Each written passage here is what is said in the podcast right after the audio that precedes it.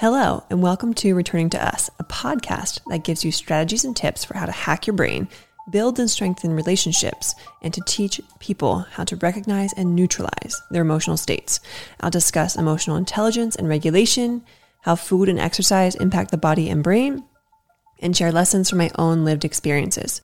I'm Lauren Spiegelmeier, the founder of the Behavior Hub, which is an organization that works to reduce the stressors of raising and educating children through a brain and biology based lens. In these episodes, I'll share stories and strategies from my own life, work, and research, answer listener questions, and wrap it up with a try it at home tip. Decades worth of information in just minutes. You ready?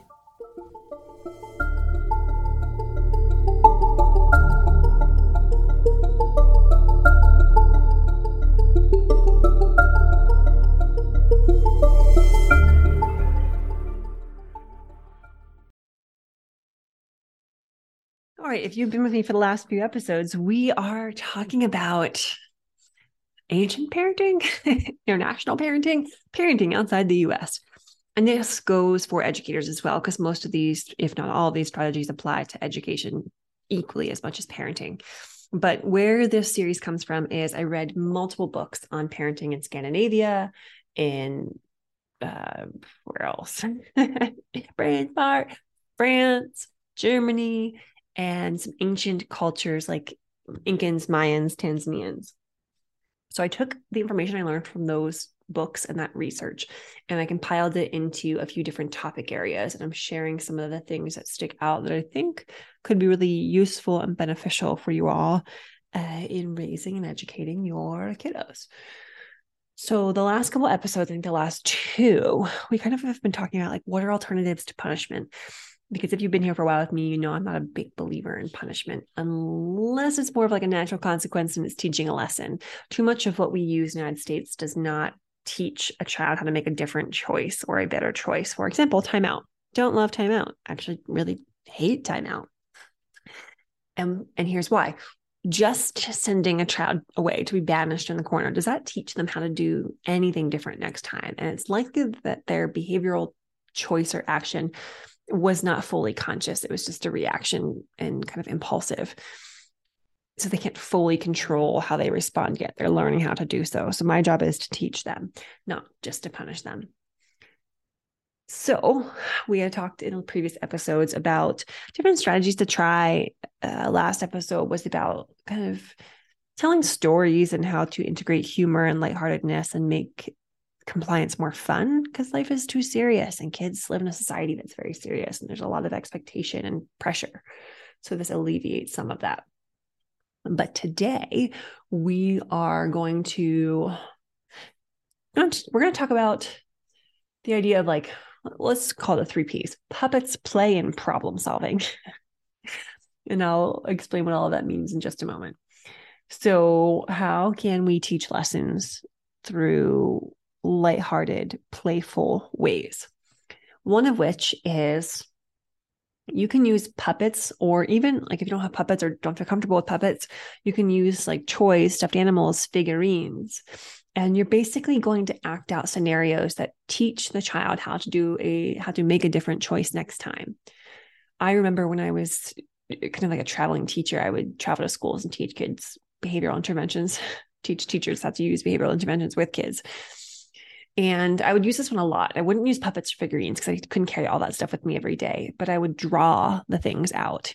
I would draw the stories and the scenarios out. So I'll make up the scenario about really it's about the child, but they don't know that. I think it's about this made up thing. And this problem happens. Like maybe it's around hitting or maybe it's around stealing or whatever it is.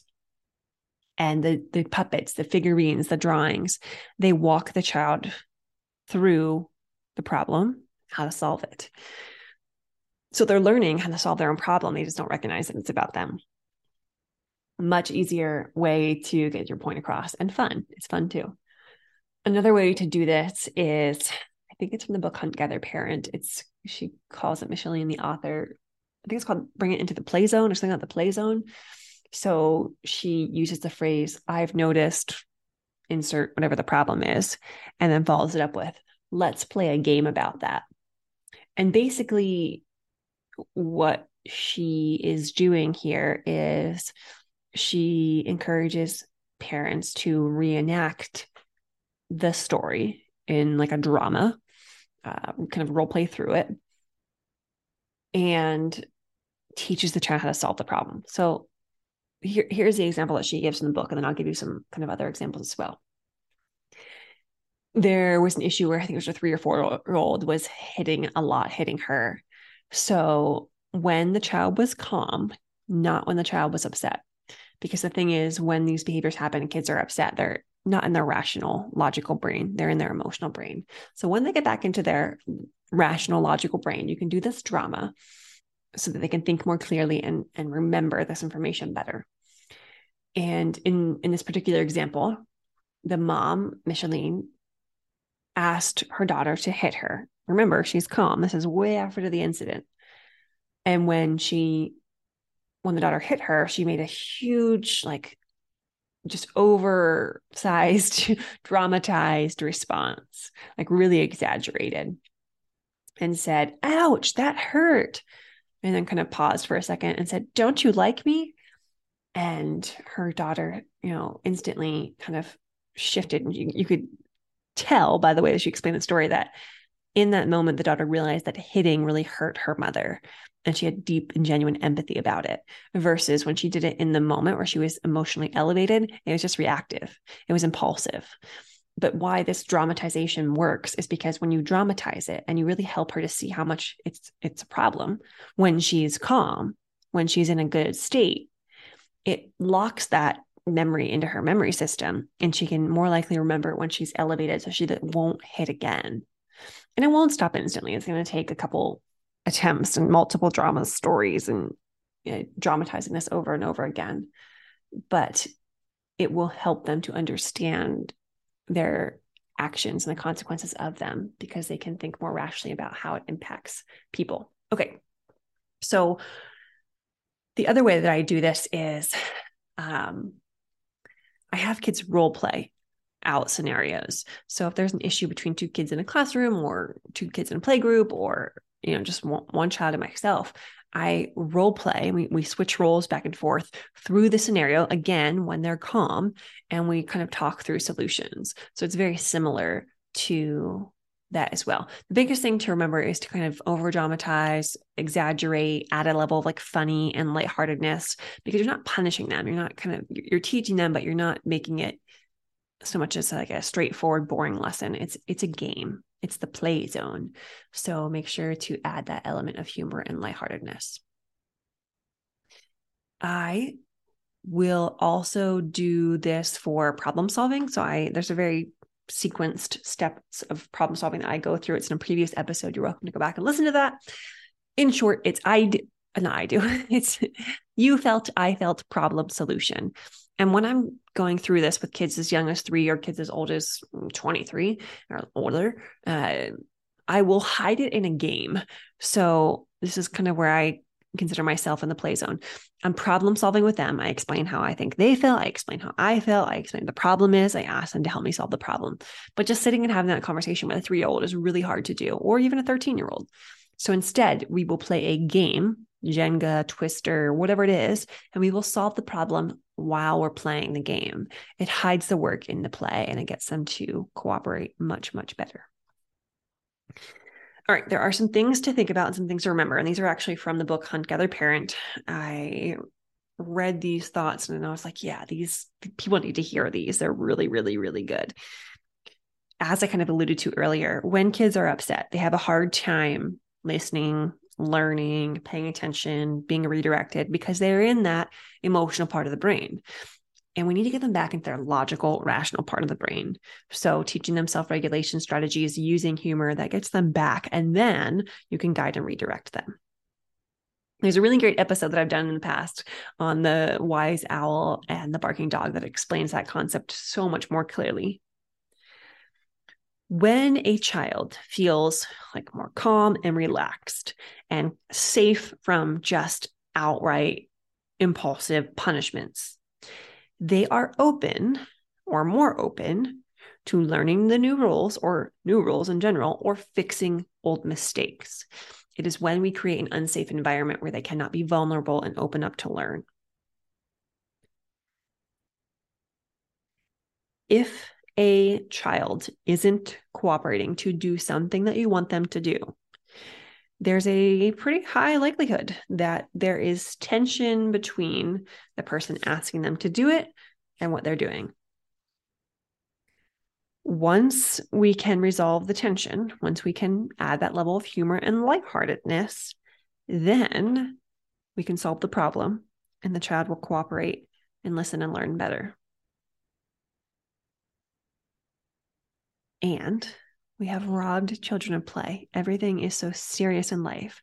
So, even with behaviors and with consequences, adding in an element of play can reduce the tension and make things so much easier for us. And you may think, well, am I just rewarding them because I'm making a game out of something serious? No, you're getting them into the right state to be able to learn because ultimately that's what we're, we're focused on here is state changes. We're working on things to change their state to get them in the space where they can learn to do better next time. Simply just punishing them just keeps them in a bad state or a state and it doesn't teach them to do anything differently next time. So my thought is a little bit of time and energy focused on play and humor and lightheartedness is worth it. And I'm not necessarily feeling like I'm feeding the poor behavior. I am teaching them. I am teaching them to regulate. I am teaching them to solve problems. All right. Today's listener question the listener asked or said there's a gap, age gap, significant age gap between our youngest child and our middle child, and it creates massive power struggles. And it's tough to balance the emotional needs of both. Okay, so what does this person do? One, every child is different. So everyone's going to need a different response, and it's tough and it's challenging. So, recognizing that first, that everyone needs something different. The second thing is we really want that older child to be, let's say, like a champion for the middle child, the older, more mature, more knowledgeable, more knowing person. And my guess is that this middle child maybe has a stronger personality, and that's why there's a power struggle. So we want to talk to the older sibling about modeling good emotional regulation and health and responsibility because they are this older they are this younger child's champion. They are the person that this younger child looks up to even if it doesn't feel that way right now. So getting the older child to feel a sense of responsibility and power and control because it's probably likely that a child feels powerless frequently because of this middle child's stronger personality and, you know, it sounds like the middle child can really benefit from some like explicit direct work, skill work on regulating emotional needs. And we know that this middle child probably has a stronger personality. So, can we kind of respond to, redirect, deal with this child in a way that gives them a sense of power and control and feeds that need in a way that's appropriate instead of them negatively seeking it from their older sibling. The last thing I would do is I would sit down and have a problem solving conversation between the two, depending on the age. Um, I know there's a big gap between the two, but I don't know what the age groups are of these two kiddos, but I would definitely try and have them come together and solve the problem together so that, that they know they are a unit and we solve problems together. We work things out together. Lots of options there, but um, want to model healthy things ourselves. We want to talk to older siblings about being role models, younger about being respectful, and everyone needs a little bit more emotional regulation. All right, to wrap up our show, I'm going to share with you our try at home tip, which is to read more children's stories and do more creating. Why? Because children's stories are fun and lighthearted. And I love that for us because life is very serious and stressful. And this adds an element of kind of lightheartedness that helps us to regulate or at least brings us out of a heightened state of dysregulation.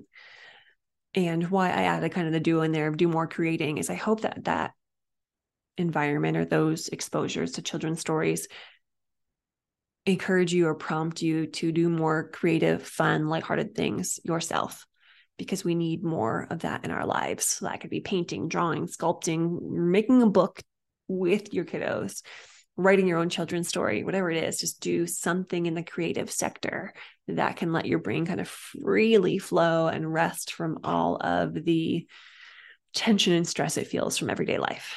And that's it for today's episode of Returning to Us podcast. Remember our try at home tip, which is read more children's stories and do more creating. Let those stories inspire you to be creative. If you are looking for more support in the area of stress, trauma, or behavior, or the brain, I'd love to be a part of that learning journey. The Behavior Hub, the organization I created to help schools and families, offers a range of supports from coaching to online courses to even university credit. So, to learn more about any of these things, contact me through the Behavior Hub website or shoot me a text at 717 693 7744. And don't forget to lock in what you learned today by sharing it with someone else or applying the knowledge and coming back and letting me know how it went. Until next episode, I'm Lauren Spiegelmeier. Thanks for joining me.